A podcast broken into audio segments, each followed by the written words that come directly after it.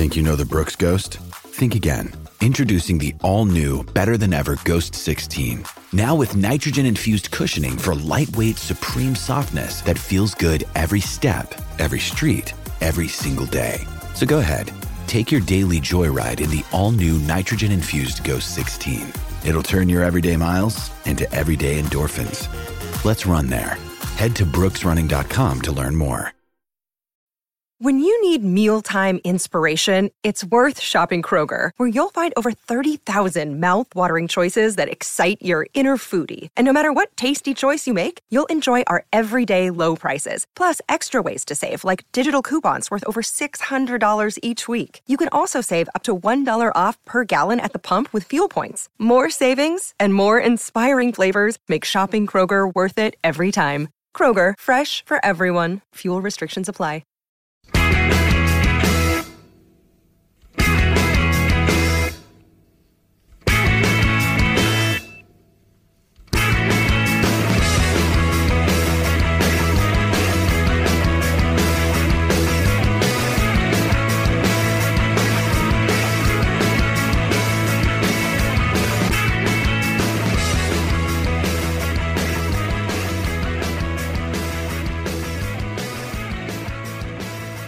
And welcome to Monday's episode of the Terrace Scottish Football Podcast.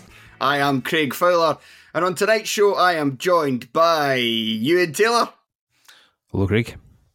and Robert Borthwick. Hello, Craig. How you doing? Uh, I'm liking how the, the the sort of the screen's split into three here, with me on the left, you in the middle, you on the right. You are the M8, and I want to shake Euan's hand as I hand across the divide here. This is uh, three three very true, three very good podcasters. That's what we want to see. Yes, yes. Even if uh, my team might have annoyed you slightly yesterday, probably more than they annoyed me. So apologies. No, yeah, definitely. Profuse apologies for that. Yeah, in fact, let's just get on to that. Let's just cut any further preamble. First game we're going to get to Aberdeen 2, Rangers nil. Aberdeen win their seventh game in succession with their fifth successive clean sheet. They stay five points clear of Hearts in the race for third place. A huge victory for Barry Robson's side. And Rob, it really does just. Because, I mean, the transformation was already pretty impressive, but they were. I felt like in recent weeks they were kind of just scraping past, and you thought, right, okay, it's going to turn. It's going to turn now. It's going to turn. Still not turning. They won again, and there really has been some job done by the caretaker manager, hasn't it? I kind of feel like Barry Robson has reinvented football. Uh, I feel like he's some sort of visionary that's going to get a, a statue made of him uh, at some stage because he has made Aberdeen win seven games in a row, and he he's he's made them hate having the ball. Like they never they never have the ball in games, and then as soon as they have it, bang bang, one two, back of the net, and then you're like, right, what on earth just happened? And that's exactly what happened again against Rangers when essentially they just sort of went, right, okay, we don't actually need to play it across the back. We don't need to do sort of uh, tiki taka triangles with uh, the wing backs and all this kind of stuff. No, they're so effective at just getting the ball, moving it forward through be it Ramadani or Clarkson or Shinnie when he's playing. They get the ball to Duk, they get the ball to Miovski, running into the channels, and they've got an opportunity on goal. They're so good at it. And I feel like it's one of those things that might get worked out, but no one's worked it out so far. And they are so, Mm. so effective at playing from back to front quickly.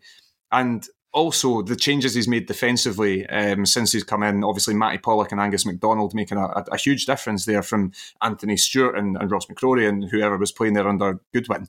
And uh, they've just become a, a much sounder outfit, but also the identity is given them. I think Ramadani is the guy that probably inhibits that the, the most. You know, he basically takes on the identity of the angriest Aberdeen dad that you can find and he's the chest thumper that's running up the running up the stand and, and getting everyone g'd up and and getting in the faces of the opposition and, and running himself into the ground. And they've basically become this really effective, in a really weird way, fun team to watch because you know that if the opposition don't score, then Aberdeen will. They always will because they've got the players, they've got the weapons to do so. And against Rangers, it took uh, either a stroke of luck or an incredible finish from Liam Scales to open the scoring. But thereafter, Luck. Thereafter, you saw what they're good at, and they can get the ball into the middle quickly. A great ball in from Clarkson, a great diving header from Miovski, and that's game over. Rangers had absolutely nothing before that, to be honest. But thereafter, uh, they were absolutely done for as a as a contest. So really interesting tactical game. Um, but Rangers were anemic, and Aberdeen scored when they had to. Yeah, I think it takes a bit of balls to play like Aberdeen play, especially in a game uh, like like yesterday, because to be honest, with the first half they did fuck all with the with the ball, and they didn't have much of it. But you know, they, they, I mean, they had a couple of shots towards the, the end of the, the half. Yeah, because even, even when they were trying to just like make passes to take the pressure off themselves, they yeah. were still just kind of giving it away quite slackly. Yeah, yeah, but you know, they didn't they didn't play. I didn't think they played well first half. Uh, apart from you know they were organised defensively, uh, albeit you know Rangers had had their chances which they could have taken, but uh, compare that to several performances from teams of, of similar resource this season. You know, Hibs recently at home to the Rangers, coming off a good run of form, and it's you know just uh, running straight into the the, the, uh, the into the meat grinder. Same as Hearts, obviously. you know the, the Robbie Neilson turning point game. You're playing uh, Barrie McKay and, and uh, Cole in, in centre mid. It feels like that you actually need a bit more balls to say no. I'm going to play the way that I think is actually going to win the game or, or get a result. As as Goodwin maybe uh, tried to do in the, you know, the, the last Celtic game at Pittodrie when he just I mean that that was a complete lack of ambition in that game, obviously, but almost worked. And he was probably you know a couple of minutes away from is still being Aberdeen manager now. If that you know that, that obviously started quite a a, a chain of, of events, but it, it Neil, Robson goes into the game yesterday. Uh, Aberdeen are a great run of form. It's like a massive crowd at Pittodrie. Everyone's up for it. There's a whole Shinnie thing in midweek. Uh, Aberdeen fans are losing their heads left, right, and centre. And played like that in the first half. Basically, gave the fans nothing apart from staying solid and not getting beat and then you know, and then as the game goes on, then obviously you know, when they get their chances, I mean, one isn't even obviously a chance, but eh, you know they they, they get a wee bit of luck, they they go ahead, and then the second goal is an excellent goal from Aberdeen's perspective. And, and you know, and then it's a completely different, obviously a completely different game. But they stayed in the game, and that allowed them to then obviously you know take the chances when when they came up. A lot of managers, I think, who are probably a bit le- less self confident than than Robson, would think it's such a big game you know, and, and you've got you know, you, it's not like um, you know Aberdeen were behind Hearts going into the game or whatever, so they could have said, you know what, let's this is almost a bit of a free hit. Let's just you know caution to the wind. Let's just go for it. We've got a big crowd. We're up for it. Let's go. They didn't do that at all. They they were it was a very measured performance from Aberdeen, and I think all the more impressive uh, you know for that. Just want to look at a couple of players in the Aberdeen team before we get on to it. Duk didn't have the best of games, and you could have thought of hmm. Aberdeen to go do something, and he's going to have to be instrumental. He was pretty quiet, pretty ineffective, but that shows just how much Aberdeen are purring at the moment that they can get by with the best player. Although it has to be said that Miovski played well alongside him, obviously with a very good header for the goal, and also just kind of making himself a nuisance and nuisance and kind of bamming it up the, the Rangers defence and throwing them off, and more on them in a second. But I think we should highlight just a bit more Liam Scales Mm. His transformation since Barry Robson took the job is maybe the biggest one in the Aberdeen side. He really suits playing on the left of that back three, and he is there. He's allowed to be the kind of footballer that he was signed to be. The kind of we didn't know his best position was left back or centre back. Aberdeen signed him as the centre back. He's kind of the the footballer alongside Anthony Stewart. But I can imagine that would have affected his performances a little bit because he's like, right, fair enough. My job here is to play with the ball, but you could at least give me somebody who could complete a five yard pass beside me. And that was maybe just a bit too much weight on his shoulders, and his performances suffered from as a result. And when it got to the point where Goodwin was sacked, Scales was shit, like seriously bad. But he's been excellent, and he was tremendous in this game, regardless of whether you think it was a cross or a shot or not. He was head and shoulders above everybody else in the park. But let's get to some players who were not head and shoulders above everyone else in the park, yeah. including our centre half, Ben Davies. Euan, what the hell has happened to him? Yeah, he just lost. Uh, he was cursed with uh, a certain a certain list that came out, um, which might have put him above certain other players. Uh, he's basically he was fine until then. He hardly made a mistake, but now he he's just completely lost confidence. I mean, he's a really good passer of the ball, but he certainly wasn't yesterday um, at all. He is very easily bullied. Now that's always been a um, an element of his game, but it uh, certainly you know since he's uh, come come up the road, but it is becoming a, increasingly uh, a concern. Um, that you, I wouldn't have said Miovski's the strongest, but he's, he's probably just a bit more physical, slightly more physically adept than, than, than Davies. He's just Davies is really just built like a skilf. I mean, he doesn't have enough to him, maybe to be centre half in a in a you know a, a centre half pairing. Um, it seems so unless Rangers switch to a back three, uh, which uh, you know I don't think is is, is imminent. Uh, or would be used very often, even if it if it was something that the Beale wanted to do. I think his Rangers career may come to a swift and abrupt end in the in the summer, um, and he go back down the road. I mean, it's odd considering he, he's basically played his whole career in the English lower leagues as a centre half. So you'd think he's he'd be used to dealing with sort of big physical centre forwards, but um, it does not seem to be the case. So, so yeah, uh, it's a, it's a bit of a worry. I mean, I think if, if Goldson's fit for um, for next week, I, I suspect to be Souttar and and Goldson um, that that play the Old Firm game. Um, even if Souttar has to play on the sort of his wrong side, just because I mean Davies has just completely lost all all confidence. Another day is here, and you're ready for it. What to wear? Check. Breakfast, lunch, and dinner? Check. Planning for what's next and how to save for it?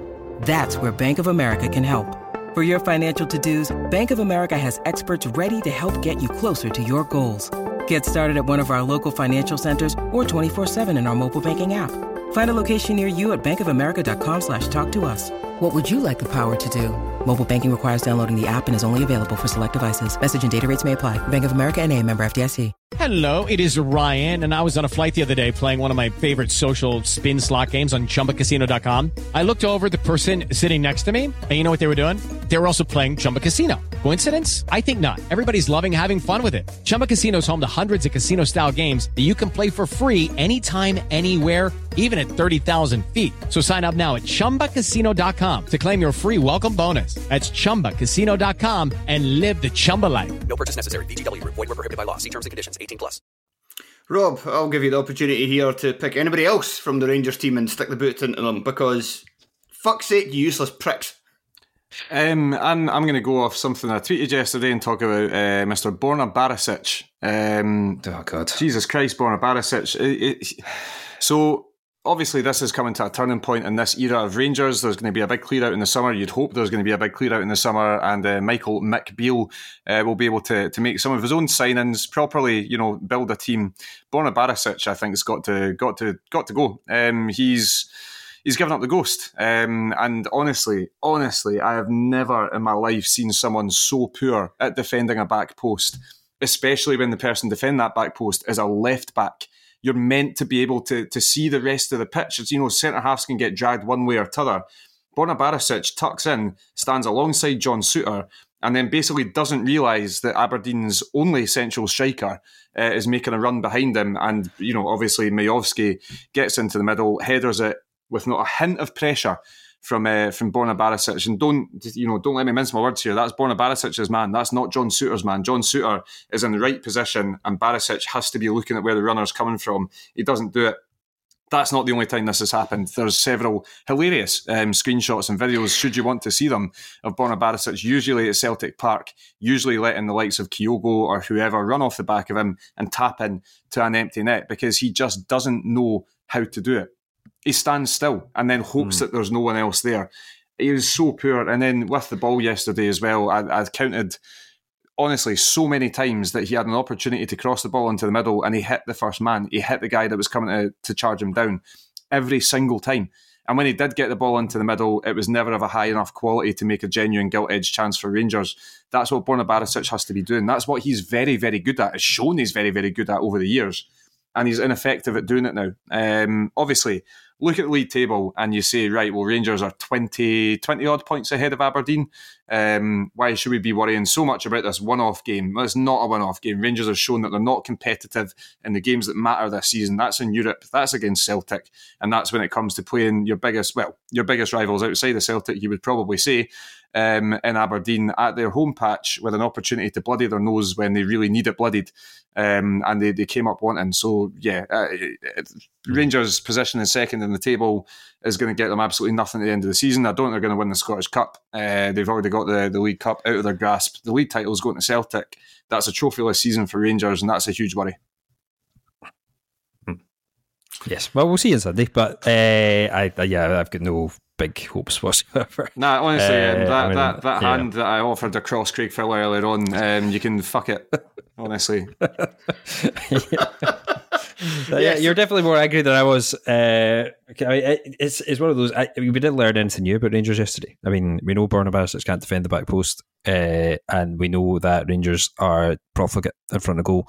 Now, since Beale's come in against everyone apart from Celtic, um, and even against Celtic, uh, you know, in, in, the week games at least, your Rangers have, have not found it difficult to score goals just through sheer weight of chances. I mean, it, we're far better at, at creating chances uh, under Beale than uh, was the case under Van Bronckhorst, certainly. But eventually, you're going to have a game where you just you, you, you can't hit a barn door, um, and that's when you need to not make horrific defensive errors and you know, there have been several games under Beale where Rangers have sort of scored their way out of trouble, um, and yesterday finally it, it, didn't happen. So it's, uh, it's yeah, I think a whole new attack is is needed as well as a, a good couple of defenders, a goalkeeper, and and maybe a midfielder or two. So that's that's very much the whole team.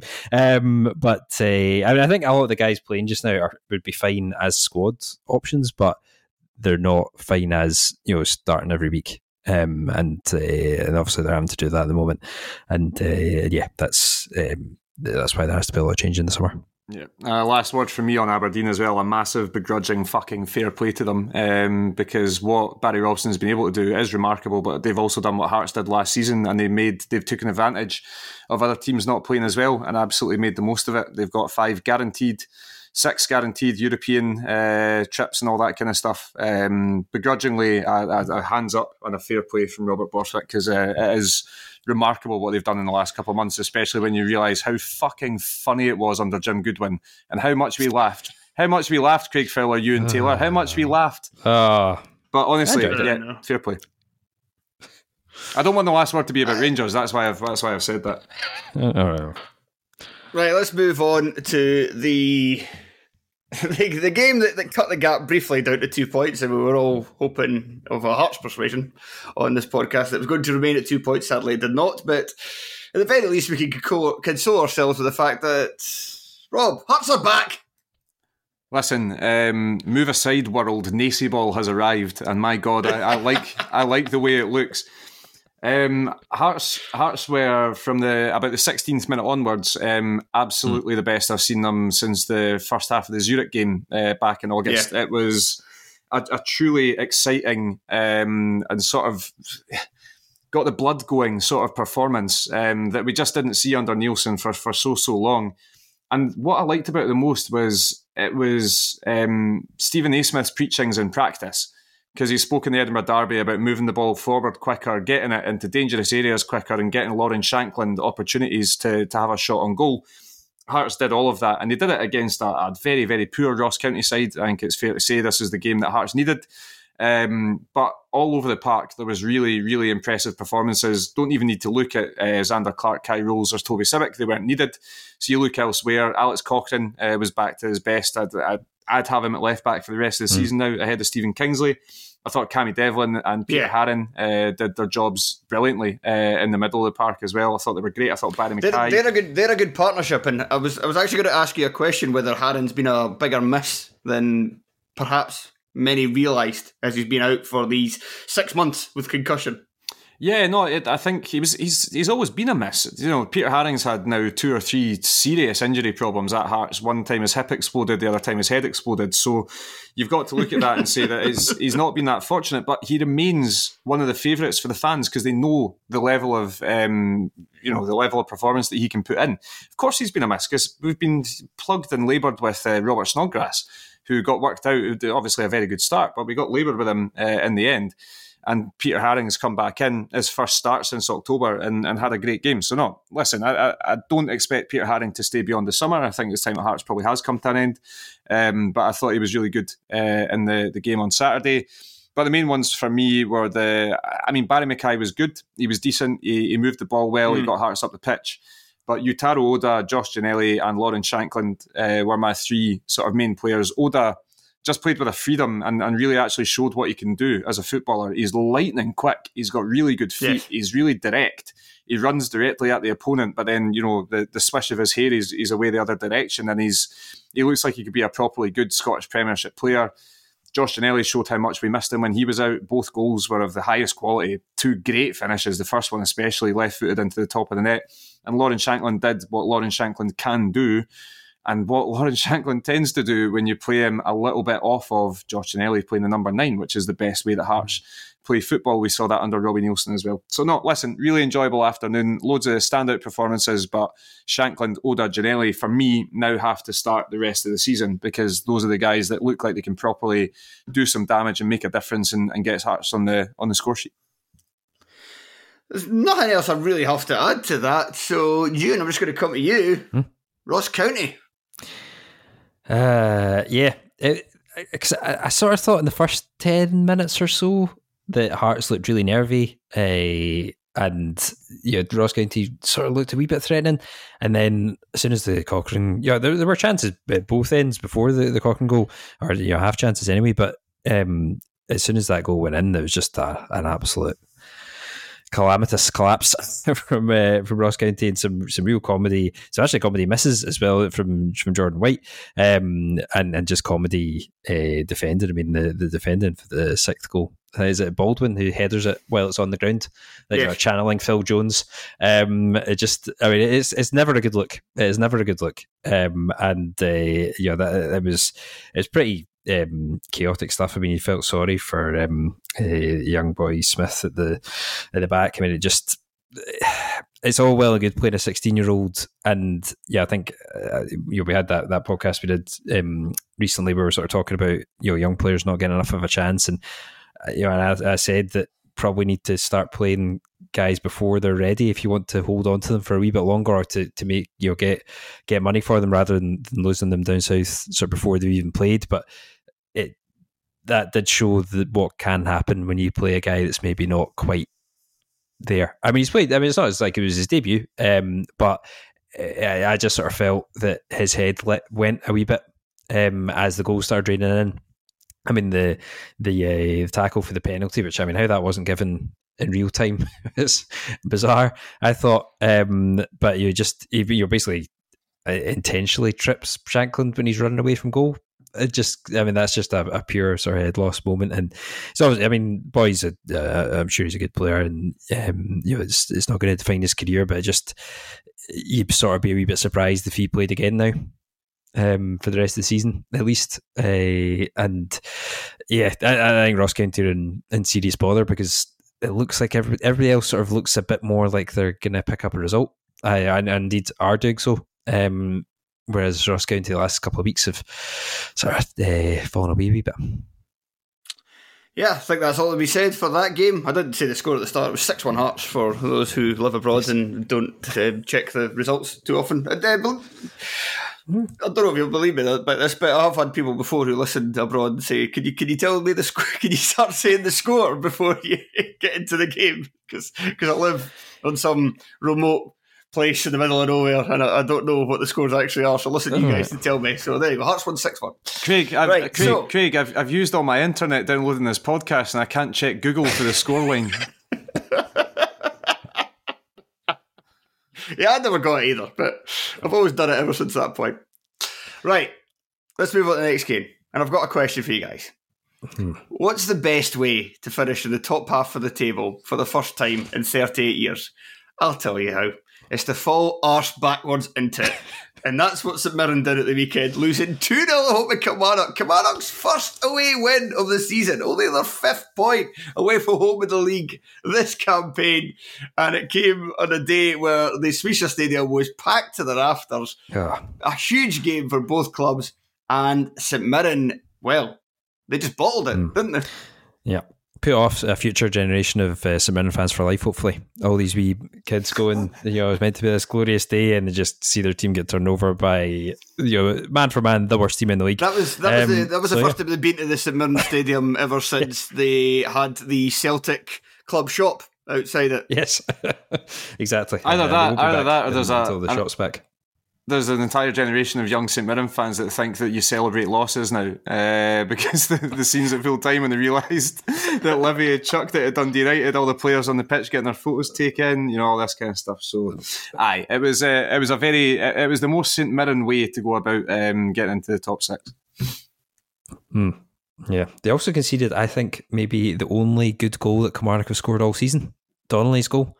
Um, I mean, it was the only goal that's that's not been a result, as, as far as I can remember. That Cross of, at the uh, area. yeah, the Armstrong, Ar- specifically Armstrong, cross it in for a big lad to sort of, sort of hit off. I mean, that was the second goal, obviously, but the um, but the first goal it was actually really nice play from um, from Vassell and uh, Liam Donnelly. Um, scoring goals as he that's pretty much all he does which isn't that useful for a defensive midfielder but he does uh, score goals occasionally and uh, and he managed to score one. So yeah uh, I thought Kilmarnock looked I mean played really really well um, and uh, it was quite unlike them really.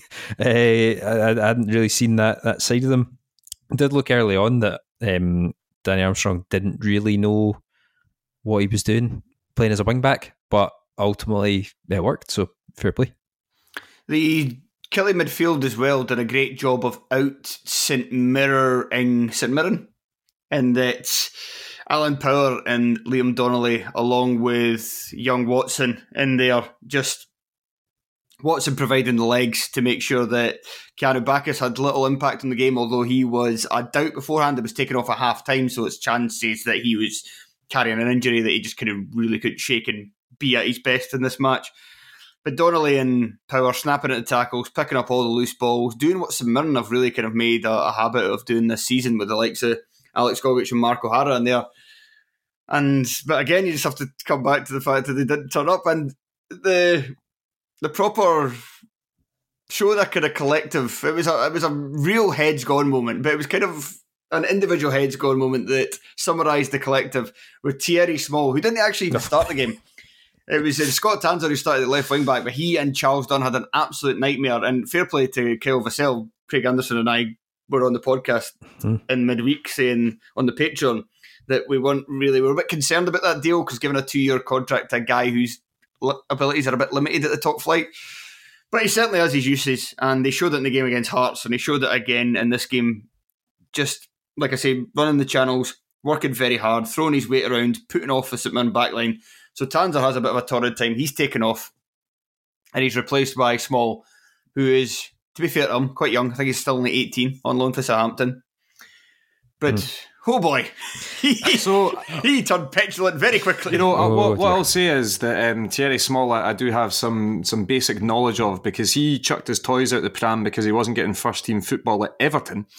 Um, and that's how his move to Southampton came about. He was basically, you know, hot shit when he was coming through as a sort of winger come striker uh, in the Everton youth system. So I'm not surprised at all to see him chucking the toys out the pram because he's losing at home to Kilmarnock, uh, a team who hadn't won at home all season. But I, honestly, I think my favourite part of it is the, the the launching the ball against the ground like that is it's just the most surefire way to get a booking. It's not dangerous, Uh, you know. There, there's actually nothing wrong with it. If he just sort of shouted at the linesman instead of just throwing the ball, he might not have got a yellow card, but he did the performative ball chucking, Uh, yeah. and then uh, before it was worse him, because before he had his pocket Yeah, back, in, he- the, the card back in the pocket, he was tagging, tugging his man back, and the cards were back out. It was it was phenomenal. Yeah, because he actually paused. Like he doesn't. It's not like you can sort of understand if you know if you're holding the ball and you just happen to be holding the ball somehow, and then the decision goes against you, and you just immediately like chuck off the ground, and then you're as soon as you're done, you're like, oh fuck, that was stupid. But he actually holds onto the ball for a wee bit, and then says, no, no, I'm going to chuck it. I'm going to chuck it at the ground and get booked for no reason, and then and then obviously just to get immediately his second book, and that was maybe the funniest sending off of the season. So fair play to uh, Thierry Small. That will be his legacy in Scottish football. A final word on the victors in this game before we move on. Christian Doidge getting another goal. It's nice to see Doidge scoring. He's one of the good guys in the Scottish top flight, and it was a real shame that it, that injury basically turned him from a pretty good player at Hibs to useless. So, hmm. but he's starting to show a bit of his use again at, at Killie. Is I, I still thought it was a bit of a rad signing when they when they brought him in because it looked like he was done, but he's started. The, the, my voice is going high here, Rob, when I say this, so maybe it's not entirely true, but it's looking like he's starting to show a little bit of the old Doidge, kind of. But, uh, yeah, yeah, yeah. Hey, listen, yeah, yeah. Um, he's he's always going to be what he is, uh, which is a not very mobile, very large, um, strangely handsome Welshman uh, who occasionally runs about in the, the you know final third of a football pitch. The ball sometimes bounces off him and goes into the back of the net, and that's what he's done very effectively for Kilmarnock up until now, uh, when he's actually shown what he was doing at Hibs a couple of years ago, and i mean like a couple, two, three years ago, um, getting in front of his man and planting a header um, off the, the, the far post and into the bottom corner, but also you know, he's he's a fairly decent foil for Kyle Vassell and, and Armstrong when he sort of comes forward as well, because Doidge's hold up play has always been pretty good. You know, he wins flick ons, he does win headers, he can take the ball in back to goal and allow players to run off him. So having Vassell, who is a more mobile, also large man, playing alongside him, um, it could it could make them quite a, a sort of fearful prospect for the, uh, the, the the players that they're coming up against after the split. But um, yeah, Doidge, fair play to him. He is one of the good guys, and uh, you, you, can't really say much fairer than that. It was a really good goal and a big goal as well. He scored a big goal against Hearts um, a, a, a few weeks ago. So yeah, fair play.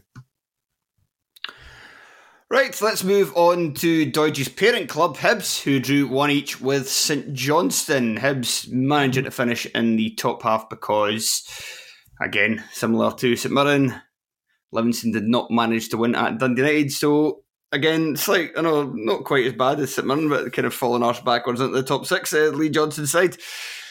And having to play the rest of this match with 10 men after another contentious red card foul. I don't want to get into that too much. I'm sure it's been done to death elsewhere. Euan, I know you think it could have been a red card. Mm. I yeah. kind of see your point. It does look very harsh. VR is pointless. I don't think there's really any much more to say about that. Yeah. So let's talk about yeah. the, the teams instead. Rob, David Marshall. Yes, David Marshall is a former Scotland international footballer who currently plays for Hibernian in Edinburgh. David Marshall once played for Celtic. No, listen, he's he's very much looking like uh, a goalkeeper who you can tell is top quality, but is coming close to retirement because he's still mm. making incredible saves. He made some like he saved Hibs. He did, yeah. He saved Hibs quite a few times in that second half with the likes of Stevie May, uh, Drey Wright having really good opportunities on goal, um, and he made really impressive saves. But my goodness, um, he should have saved that um, that trundling overhead kick from uh, from Stevie May that that sort of just about it didn't. It's one of those things. He sort of like threw his, his hands up, um, sort of asking why on earth Lewis Stevenson was near the ball. It's like, well, because he was mar- he was marking the post. You know this, David Marshall. You've done this for years. Um, not really poor goalkeeping, and not the first time. Not the first time this season that, mm. that Marshall has made errors that have cost Hibs goals. And I think that's the big difference when it comes to goalkeepers because you can make errors that don't cost goals. Craig Gordon was doing that more often than not this season, but you could tell that he was on the way in a wee bit. Allan McGregor You've seen that from him uh, the last couple of seasons, and now David Marshall, you're seeing it as well. Hmm. He's still a very good Scottish Premiership goalkeeper, David Marshall, because you saw that with the, the quality of saves he was making after he made that blunder. He's not one that Hibs need to get rid of immediately. He's still a very good leader. He organises his back line well. He comes for crosses well. Um, but yeah, that, that's that's a huge error, and it cost Hibs uh, really earlier on the game because it gave St Johnstone something of a foothold. It gave them something to defend at a time when they've had nothing to defend uh, in in recent weeks. So yeah, a, a, huge blunder, not just for the fact it looked funny, but also for how the game went in the end. Um, because if that doesn't happen, then Hibs probably ease their way into it and probably get three points. Yeah. The Sportscene commentator described the Stevie Mays overhead kick as traveling with all the velocity of a wounded duck. Now that, that's not a that's not a, like a expression that I'm not aware of, is it? Like uh, it's very very flowery language for Sportscene. Then um, it might. Who is the Who is the commentator? Oh, I can't remember. I can't remember, but um, it's, it's it, not it's not something I'd heard before. Because uh, wounded duck is something you hear quite a lot in the NFL. Uh, if a quarterback throws the ball and his arms kind of hit at the same time, and it kind of the ball doesn't have that nice tight spiral, it kind of fl- kind of flaps about a bit in the air. That's kind of like a wounded duck. So it's one of these NFL nerds that have permeated our game. I was going to say it must. It and, must uh, be. Him. managed to get a gig on Sportscene. It must be Paul Mitchell or someone like that. yeah, I don't, I don't think I was. What's that voice like? It wasn't one of your your sort of classic voices. One, um, one of the so youngsters. I, I can't remember who it was one of the youngsters. But uh, was, yeah, thought that was odd. There was a couple of tactical things in this game for me that were quite interesting. Hibs So Hibs stuck with the same team that had won the Edinburgh Derby, and I think that was a fairly obvious thing. When I'd done my prediction for the Hibs team for the evening news before the game, I went with that. But even when I was putting it in, I was like, I don't think they should necessarily do this. I thought that midfield was the exact midfield they needed in the Edinburgh Derby. I didn't think it was a midfield they necessarily needed for an away match at St Johnstone. I thought there was a lack of, with Jake Hayes and Joe Newell alongside Jimmy Jeggo. you're basically Jake Hayes just never really does it consistently when he puts it all together. If he if he did, then it'd be a different story. But he often blows hot and cold. He had a good game in the derby, but I just wasn't really expecting much of him in this game, and I think that's what happened. And then you're just leaving it all in the back of Joe Newell to try and make something happen from a central position. And I think they should have made a change there. Problem is who do you bring in? Josh Campbell's mm. form's gone off the boil a wee bit. He's not all that creative, but at least he's more of an attacking player. So him in front of Newell would have made a bit more sense. Ewan Henderson's a bit mm, so, but I still thought he should have changed it up. It wasn't necessarily the right game to be putting out the, the same starting eleven. But another thing I've kind of noticed about him, I think, uh, before I get I into think jo- mm, yeah, Campbell wasn't on the bench, was he? Oh, was he not? Yeah, Campbell wasn't available. Was he injured or something? Yeah. All right, so he was unavailable. Okay, fair enough.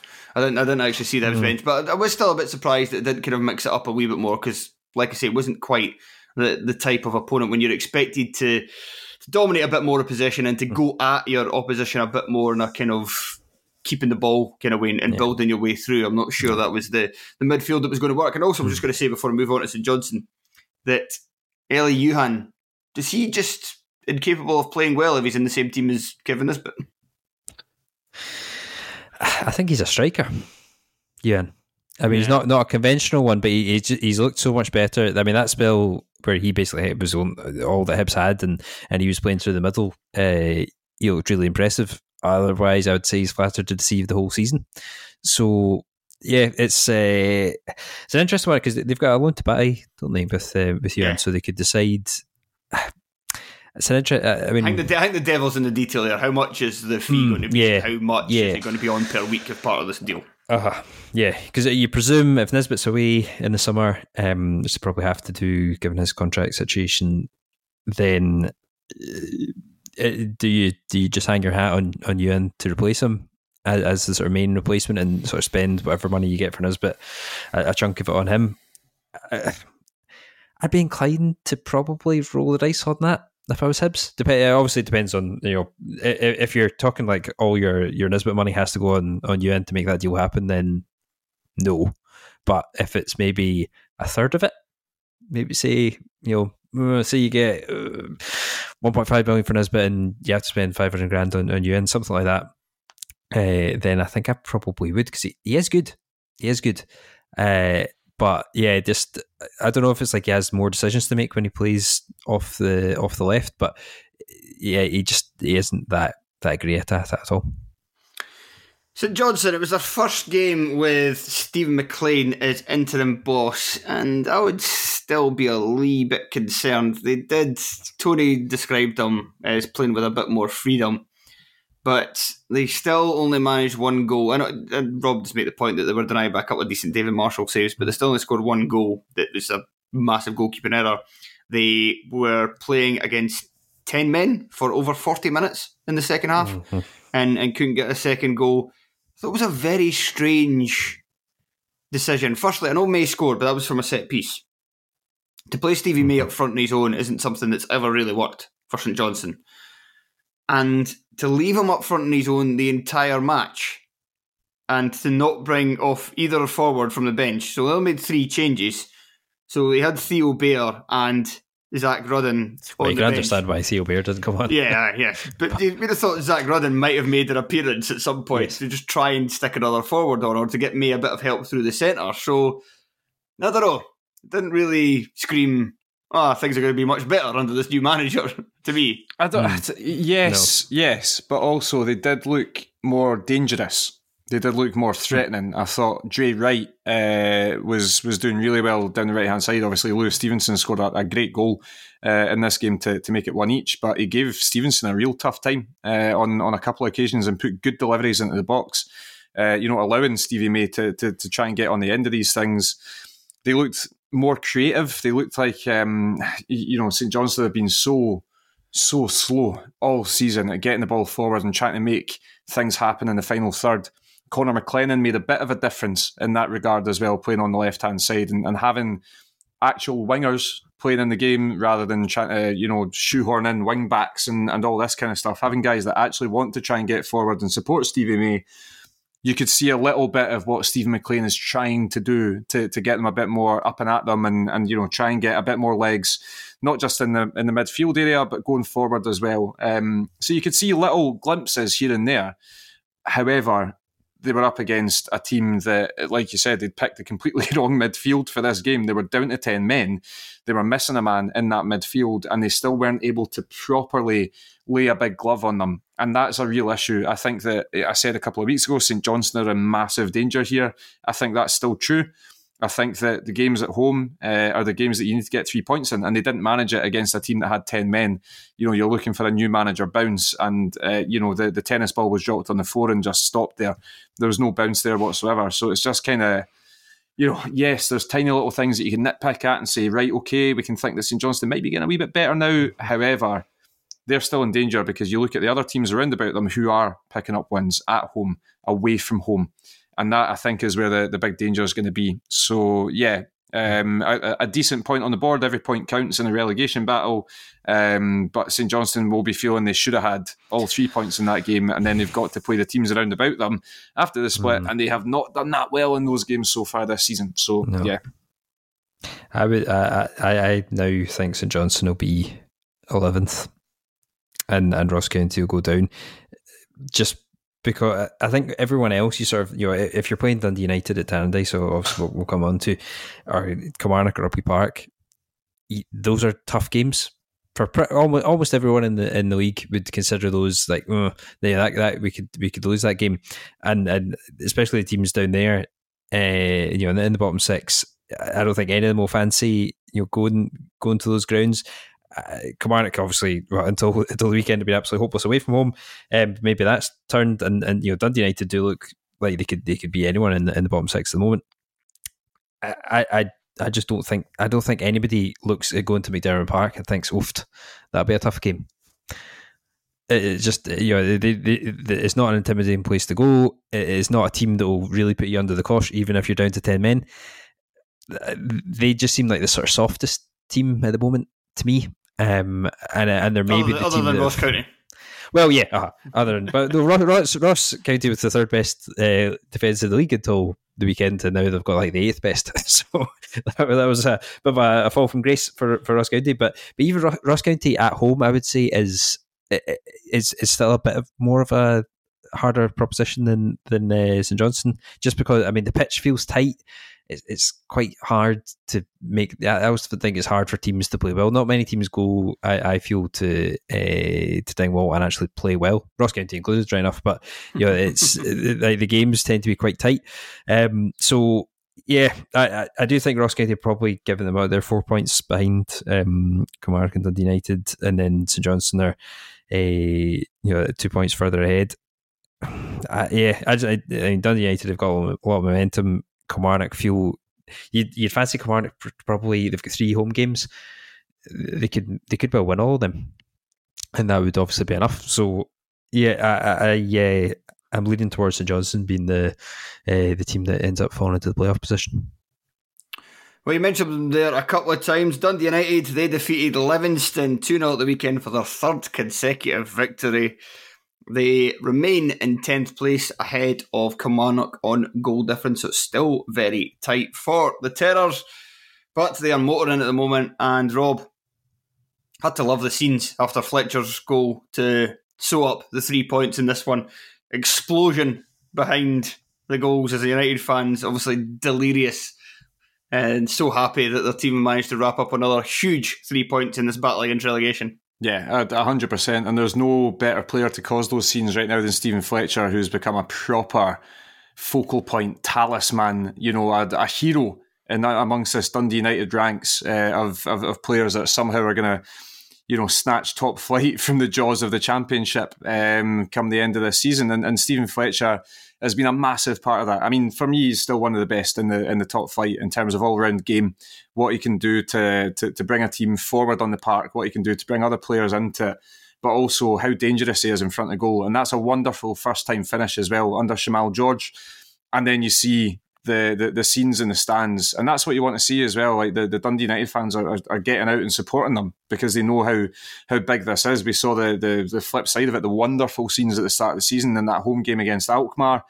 You forget about everything that's happened in between, and you look at this moment here and now, and you say, right, okay, this is a Dundee United support and team that are playing for each other. The support believe in the team, and the players are feeding off that support as well. Um, but no, Steven Fletcher what a guy, what a player, uh, what a top knot, uh, what a hairline. Everything about him is is, is just absolutely remarkable. Um, and he's he's the main guy for me. But and I, you know, you might have been about to ask this question. His uh, his sidekicks in Ilmari Niskanen and Jamie McGrath have really impressed me in recent weeks as well. I've liked Min Niskanen for a long time. It was weird. I thought that he didn't get trusted as much by Jack Ross, by Liam Fox. Um, he's getting more consistent game time under Goodwin, and he's showing why. Uh, you know, they, they, they signed him in the first place. And Jamie McGrath looks like St Mirren's Jamie McGrath. All of a sudden, you know, he's he's hmm. scoring big, important goals.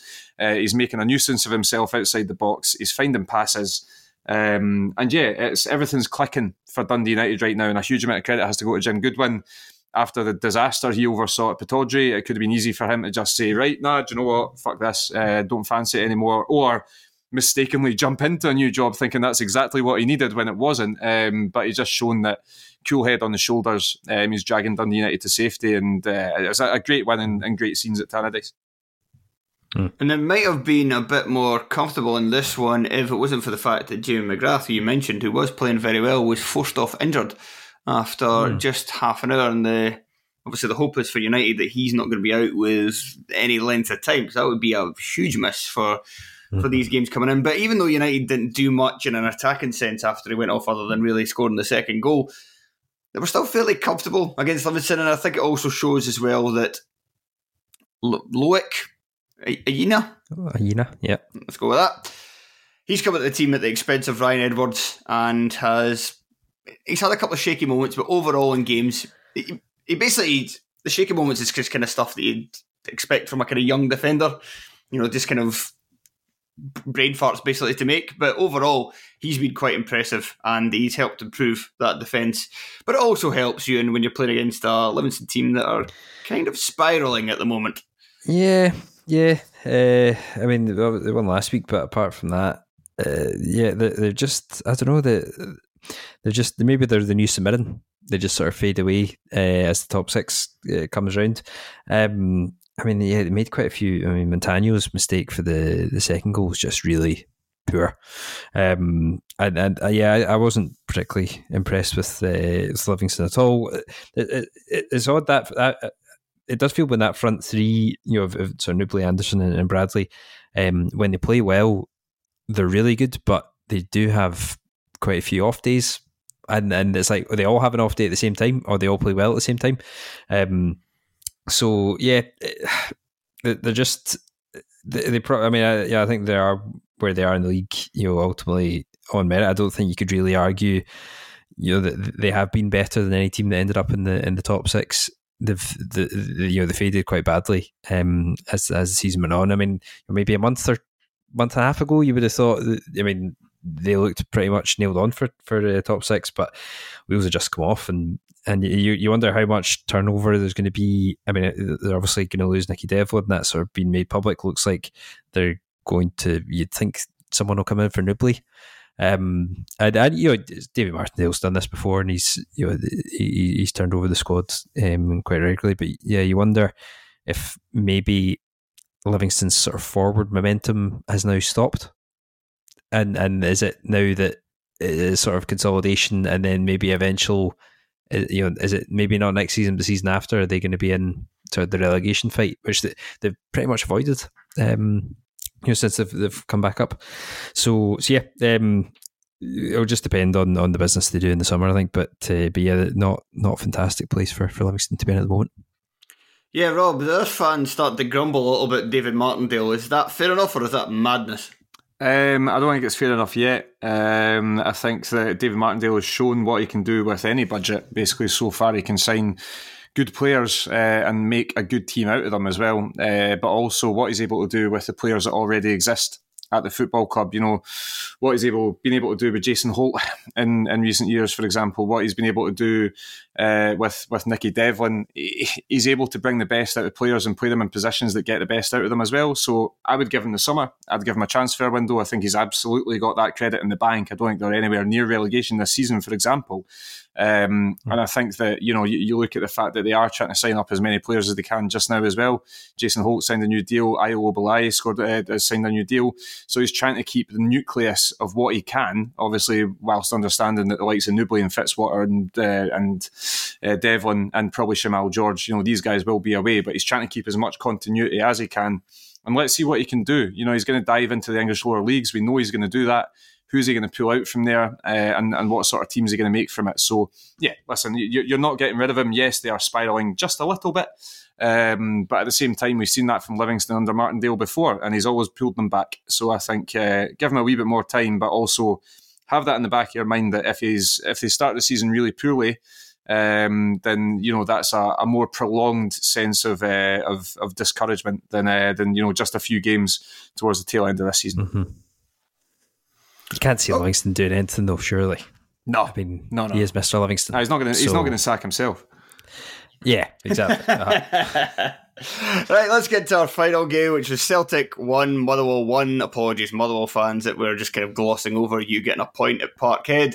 But at the same time, if you're looking at all the fixtures, this is the one with the least rider on it. Celtic are well, they're going to wrap up the title in all likelihood in their next home game. And Motherwell, I still see Motherwell fans saying, "Oh, we just need another result and stuff." Like, I'm pretty sure you are safe, especially when you've still got the abilities at this point in the campaign to go to Parkhead and get a point. Mm. And Kevin Van Veen, well, a very nice goal. I liked. It's not great defending from Greg Taylor. I think he should deal with it a bit better than he does. However, it's good to see a player in that situation just attack it with real purpose. And when I say that situation, I mean also doing it at Celtic Park doing it in a stage mm-hmm. where you see so many players getting in that that kind of position on the park and going at one defender, and you just know they're thinking the entire time, "Oh my god, oh my god, oh my god, oh my god! I've got the chance to equalise against Celtic. What am I going to do?" Kevin Van Veen just has the confidence. It's like, right, I'm going to run here, and I'm going to pretend to cut inside, and then we're going to cut back again, and I'm going to fire it in the back of the net. Yeah. And, and that's pretty, what I've done. And I'm pretty sure it was up against he was up against Greg Taylor, wasn't he, one on one? Yeah, mm, yeah, yeah, no, he, he made uh, one of the best players in Scotland look like an absolute fanny uh, just by essentially dropping, just by just by doing a really yeah, a really subtle, uh, almost accidental looking drop of the shoulder, uh, mm. and then shifting it onto his right. It's a magnificent finish. But listen, yeah, when a, finish is great. When a striker's playing with that amount of confidence, it's just a joy to watch them. You know it's not going to last forever, mm-hmm. especially with Van Veen, who's gone through purple patches before. This is probably the the, the purplest uh, of the patches that he's had mm. since he came up to Scotland. But um, just an absolute joy to watch. And then in the aftermath, just a joy to see all the Celtic fans uh, crying because uh, Motherwell had the audacity to, to do a little bit of time wasting and, and gain a and gain a really impressive point um, at a place where teams very very rarely get it was, points. Rob, it was shocking. It was shocking that John Beaton let them get away with it. He let them get away with it so much that he only added on nine minutes of stoppage time. Do you remember earlier on in the season when Celtic played Motherwell at uh, Celtic Park and Joe Hart went down with a head knock um, after not hitting his head against uh, a Motherwell player. Mm-hmm. Um, yeah, you know, I, listen, me- I do remember that. Memories, memories can be very short, but this is just this was just yet another string to Kettlewell's bow since he came in at, at Motherwell, getting a result at Celtic Park. Yes, you know, Celtic are very much uh, you know, they're spending time in the gym uh, just now on their biceps just so they can lift the trophy even better at the end of the season. That's all they really care about just now. It's a foregone conclusion that they're going to win the cup. They've got their eyes on a massive semi final um, coming up this weekend as well. So, you know, it's an ideal time for a team like Motherwell to go to Celtic Park. But hugely impressive, you know. And defensively, I thought Liam Kelly and goals uh, made some some really really good saves. They rode their luck, uh, which you have to do at Celtic Park. Um, but I just really enjoy, you know, that back three of Casey, Butcher, McGinn, uh, and and then being a real sort of um, a, a, constant presence um, for Motherwell since Kettlewell came in, and also Furlong on the left. Johnston on the right, you know, those are the five with Kelly behind them. That's that's really sort of pushed them to, to where they are just now and allowed Kevin Van Veen to go on this mad goal scoring run. So um, really impressive again from Motherwell. Celtic, not really much you can say. They had their chances. They were profligate. Uh, o had probably the best chance of the lot and stuck his header wide. Mm. That's the exact time that you want to be scoring a goal and win your second choice striker, and he's not done it. So he'll be kicking himself after that. But listen, Celtic have Celtic have won the league, so the league games don't matter that much. Uh, they'll be completely looking forward to uh, the game at Hampden on Sunday. Mm. I thought uh, Iwata looked good. Yeah, he's a good player. That, that's probably the best I've I've seen him play. Um, just some really sort of clever wee passes that just you know the, you know sort of look simple but take two or three players out of the game. Um, so yeah, it'd be interesting to see if he plays at the or starts at the uh, in the semi final. Um, he's probably the man in form. I would say at the moment, like Moyes maybe gone off the boil ever so slightly. Obviously, McGregor's going to play. Hatate's, um, I, I, don't know if he's going to be fit. So, so yeah, might be the first um, sort uh, old firm start, I think, for for Iwata potentially.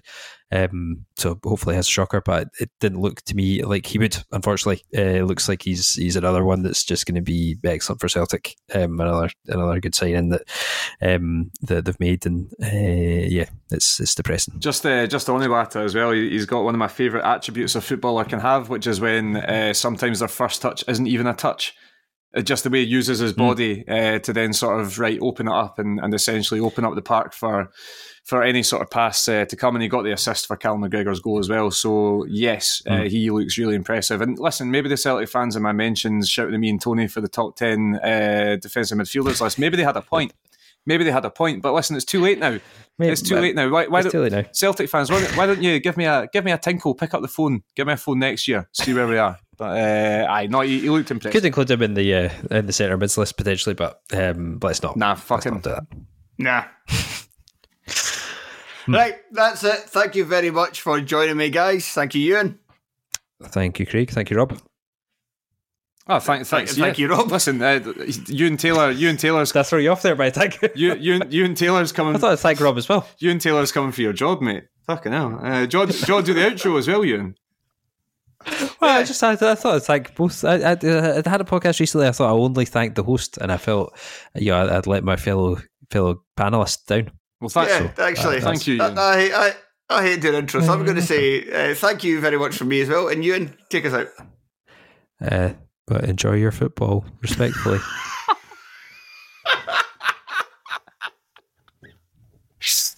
We're also the Patreon, patreon.com forward slash terrace podcast. Goodbye. Bye.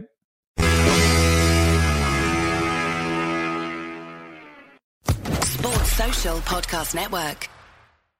Lucky Land Casino asking people what's the weirdest place you've gotten lucky? Lucky? In line at the deli, I guess? Aha, in my dentist's office. More than once, actually. Do I have to say? Yes, you do. In the car before my kids' PTA meeting. Really? Yes. Excuse me, what's the weirdest place you've gotten lucky? I never win and tell. Well, there you have it. You can get lucky anywhere playing at LuckyLandSlots.com. Play for free right now. Are you feeling lucky? No purchase necessary. Void where prohibited by law. 18 plus. Terms and conditions apply. See website for details.